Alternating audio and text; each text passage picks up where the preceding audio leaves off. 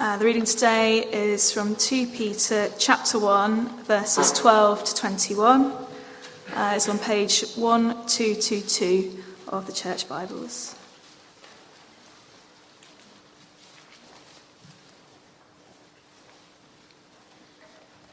Two Peter chapter 1, starting at verse 12.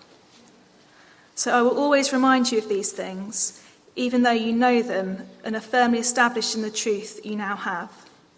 I think it is right to refresh your memory as long as I live in, this, in the tent of this body, because I know that I will soon put it aside, as our Lord Jesus Christ has made clear to me. And I will make every effort to see that after my departure, you will always be able to remember these things. We did not follow cleverly invented stories when we told you about the power and coming of our Lord Jesus Christ, but we were eyewitnesses of his majesty. For he received honour and glory from God the Father when the voice came to him from the majestic glory, saying, This is my Son, whom I love. With him I am well pleased. We ourselves heard this voice that came from heaven when we were with him on the sacred mountain. And we have the word of the prophets made more certain, and you will do well to pay attention to it, as to a light shining in a dark place, until the day dawns and the morning star rises in your hearts. Above all, you must understand that no prophecy of Scripture came about by the prophet's own interpretation. For prophecy never had its origin in the will of man, but men spoke from God as they were carried along by the Holy Spirit. This is the word of the Lord. Great to see you. Should we pray? Heavenly Father, thank you that uh, your word is a lamp to my feet and a light for my path. We pray that it would guide us this evening. We pray that uh, you would open our eyes that we might see. In Jesus' name, Amen. Well, uh, we've been looking the past few weeks at mistaken thinking. It might be mistaken thinking that's out there in the world, but also mistaken thinking that can slip into the church, into our own thoughts. And today's title is uh, Thinking You Know Better Than the Bible. I guess in a church like St. Mary's, we instinctively know that that is a mistake, don't we? We pride ourselves on good, faithful Bible teaching, in sitting under God's word. And so we can uh, see the effects of this mistaken thinking quite uh, obviously out there in the world. Whether it's uh, the former US President Thomas Jefferson creating his own Bible by uh, cutting out and sticking uh, each moral teaching of Jesus uh, to create his own gospel Uh, and rejecting every divine claim and supernatural occurrence. Or whether it's current views of sex and, and gender, which look at the Bible and see that it doesn't match what people think and feel, and therefore say that it must be wrong. We can spot those things out there. But I wonder if you've ever sat in a sermon and thought, oh, I don't have to worry about that. Doesn't really apply to me. I certainly have. Maybe you've read uh, some of the commands in the New Testament letters and thought, well, this sounds a bit outdated. Surely we need to, to move with the times. Something like that. Or maybe you've uh, been talking to a friend, sharing your faith explaining just how amazing God's grace in Jesus Christ is. But maybe convenient, conveniently forgetting to, to mention uh, the sin that we need saving from. Maybe less common the opposite sin and hellfire, but no salvation. Or maybe promising rich and satisfying life without the call to godliness. See, thinking we know better comes, uh, than the Bible comes in all sorts of forms, whether it's straight out rejection, ignoring parts of it, or twisting it to our own purposes. However much we value the Bible, we are all at risk of putting ourselves over it instead of under it. So, how do we guard against this mistaken thinking? Why shouldn't we think we know better than the Bible? We're going to uh, look at two points this evening to help us. Uh, first, that the whole Bible is God's Word. And second, that uh, the Bible should be our ultimate authority. So, first, the whole Bible is God's Word. And we're going to look at that passage from 2 Peter that Zoe read from us. Uh, so it's page uh, 1222 if you closed it. 1222.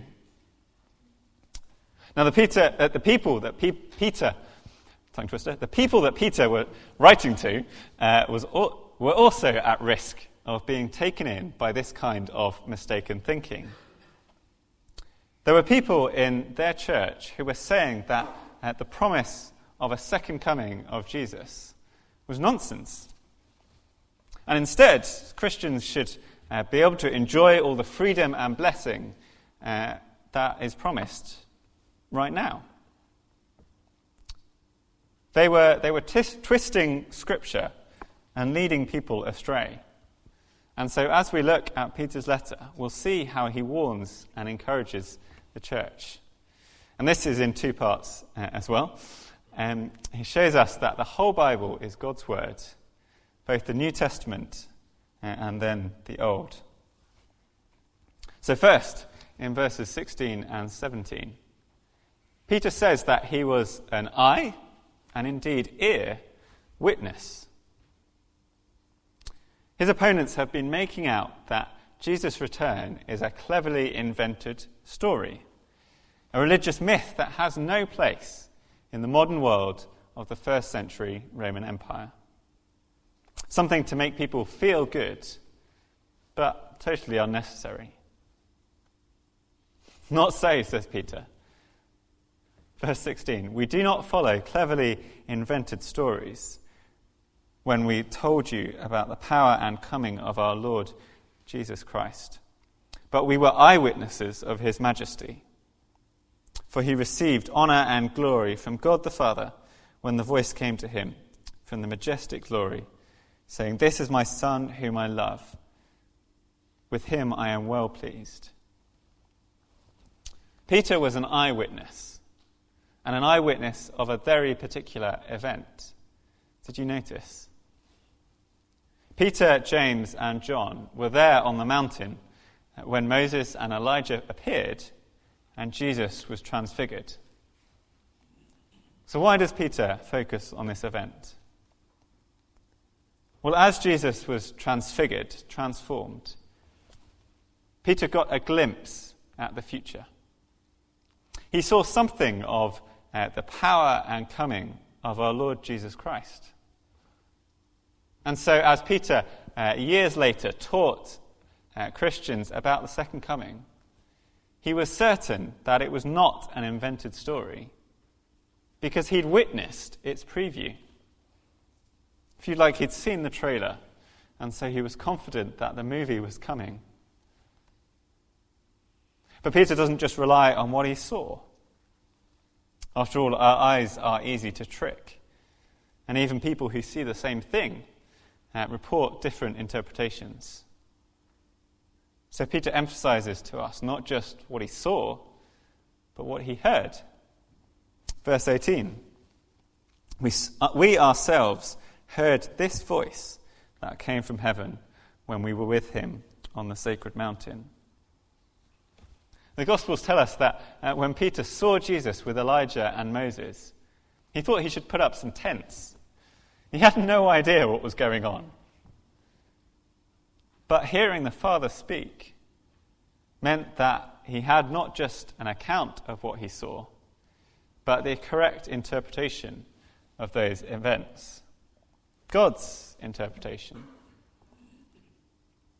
And it's not just uh, Peter and this one event of the Transfiguration. We can expand this out to the whole of the New Testament. Most famously, uh, you'll know that Luke tell, tells us at the start of his gospel that he collected eyewitness testimony in order to create uh, his accounts of Luke and Acts. Matthew and John were Jesus' disciples, and so eyewitnesses too. Uh, and when Paul's authority was challenged, uh, he reminds us in Galatians 1 that he too saw the risen Jesus.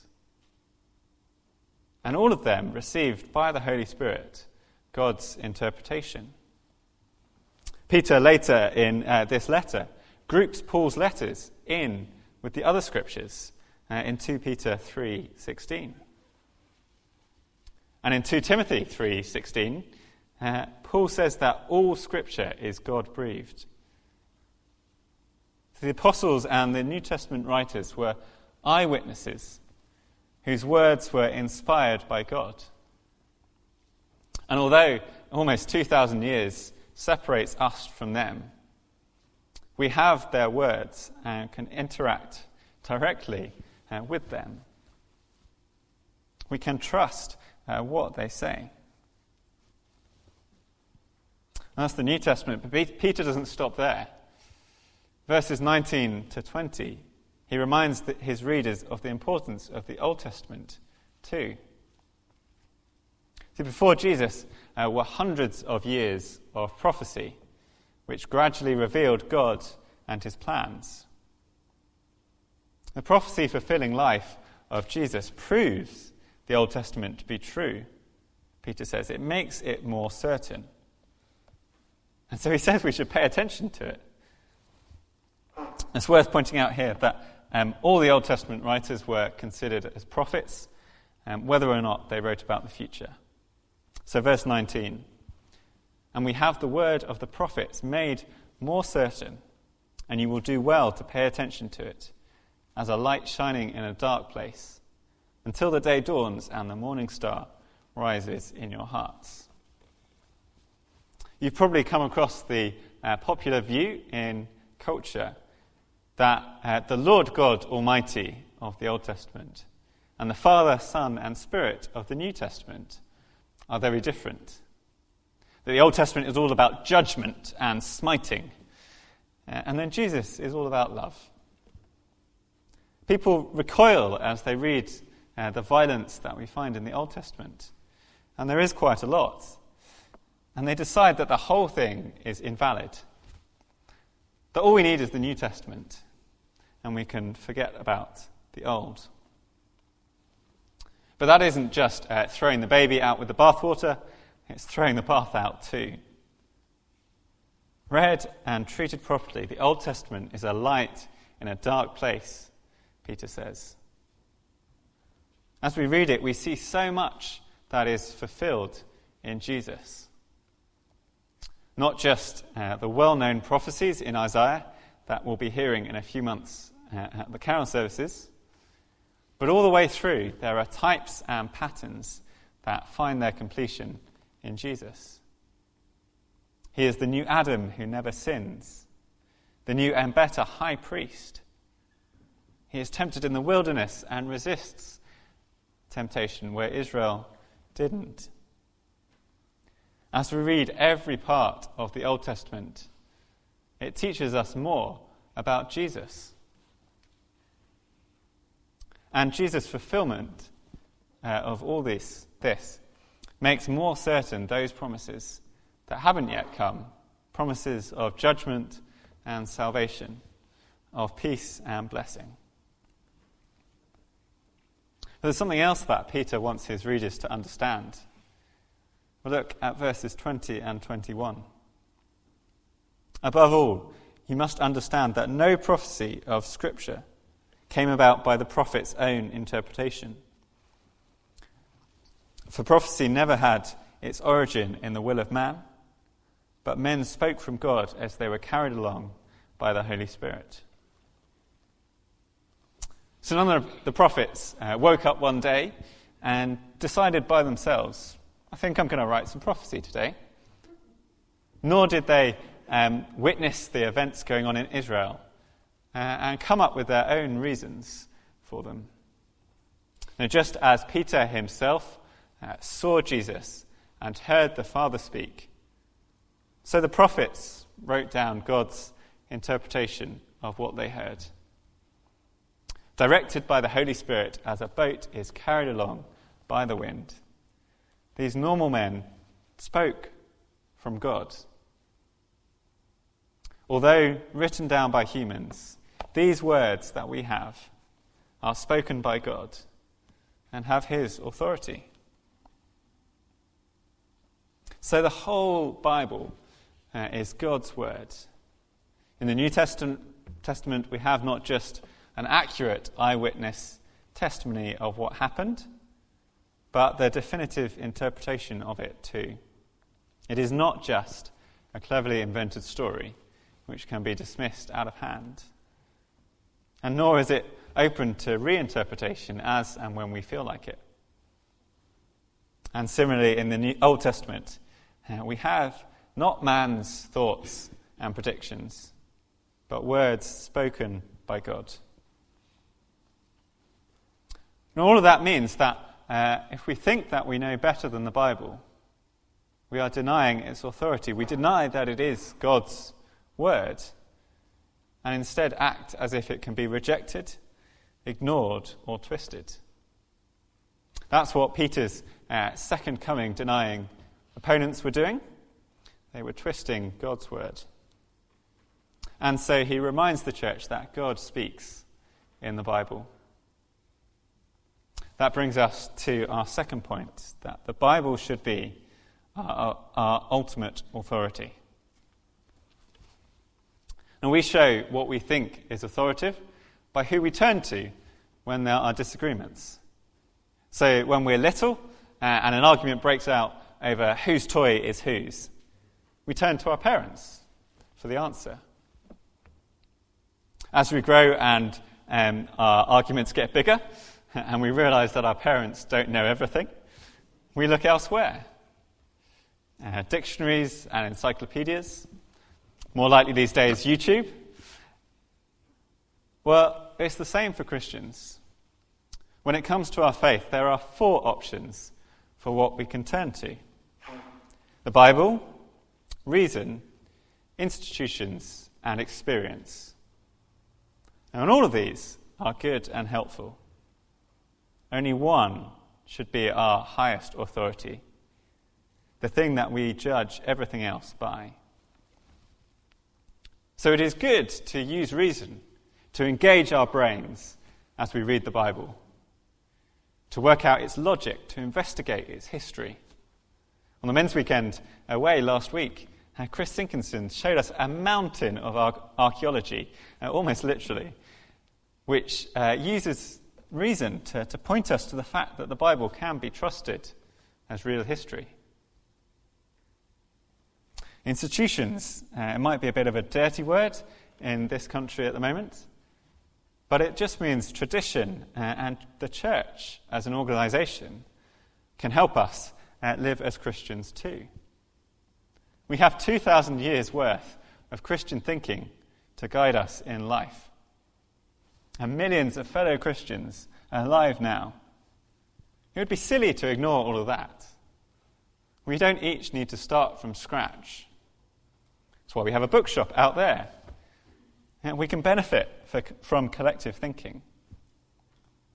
So if you uh, read a passage of the Bible and you come up uh, with your own totally novel explanation of it, if no one else has ever suggested that uh, before, and if it contradicts how uh, so many people have read it for hundreds of years, well, I hate to break it to you, but you're probably wrong. And there's experience. Christianity is not an academic exercise. We feel guilt when we reflect on sin, love when we look upon Jesus, joy as we worship alongside our brothers and sisters. We are assured of the Holy Spirit working in us as we notice changes in our thoughts, in our actions. Christianity is something to be experienced.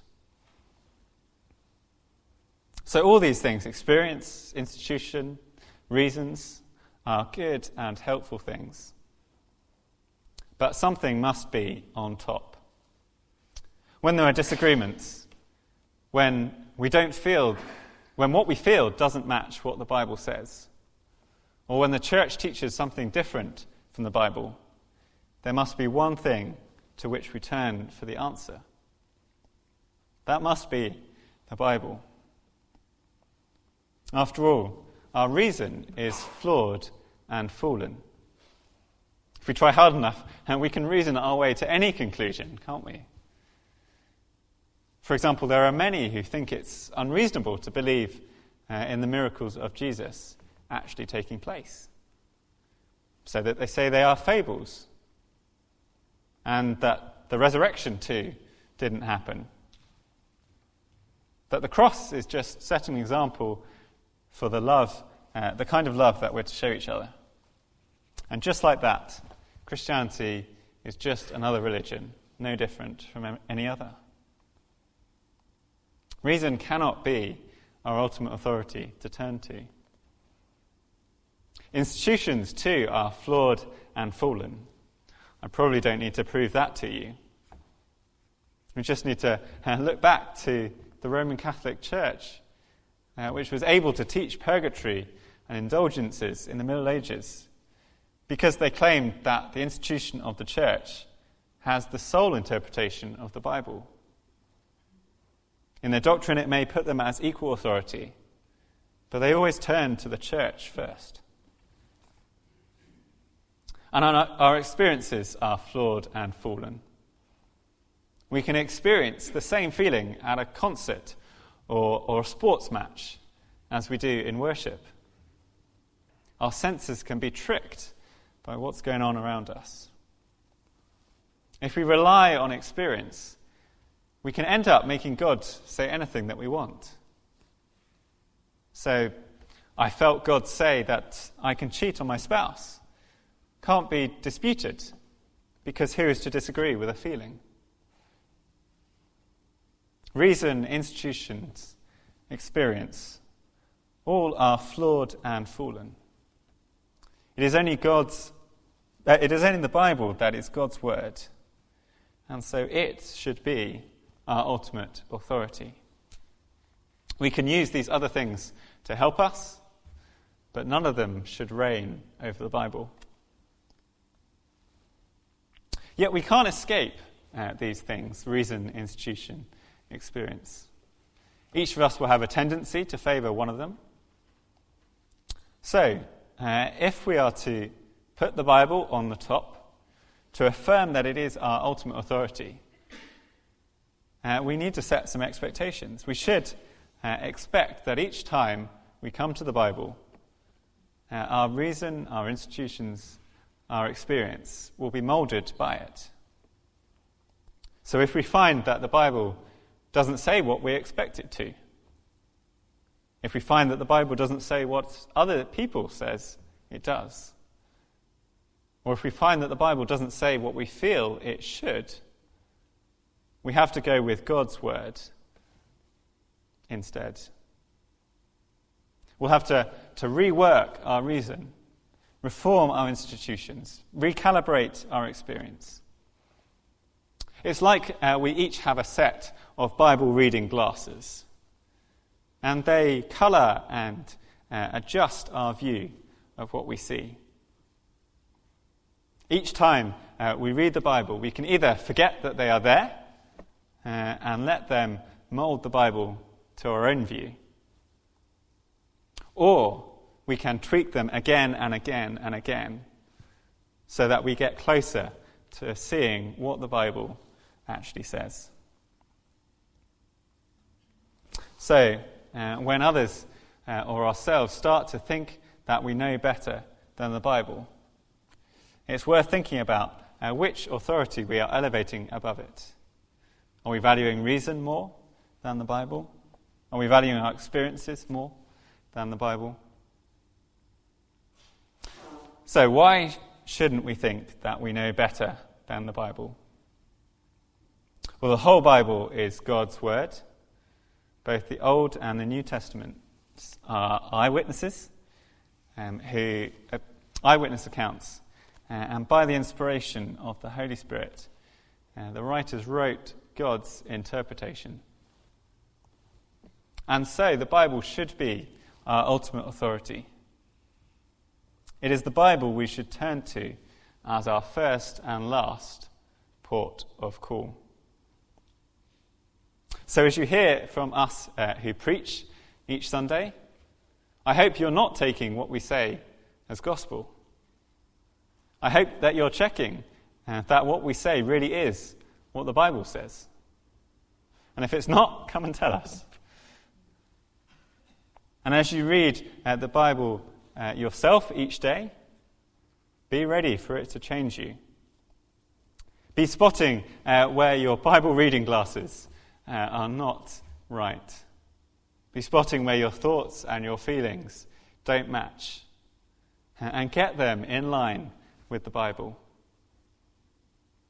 And as you face all sorts of mistaken thinking inside the church and out, turn to the Bible as your guide and authority above all else. Those words of Peter again. We did not follow cleverly invented stories when we told you about the power and coming of our Lord Jesus Christ, but we were eyewitnesses of his majesty. And we have the word of the prophets made more certain, and you will do well to pay attention to it, as to a light shining in a dark place, until the day dawns and the morning star rises in your hearts. Let's pray.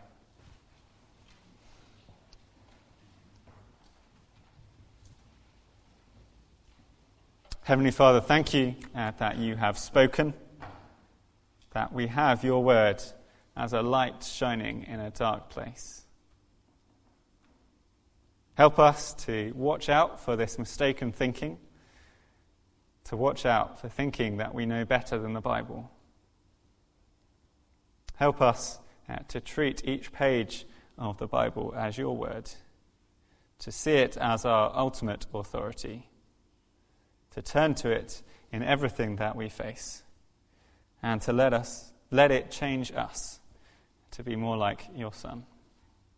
In Jesus' name. Amen.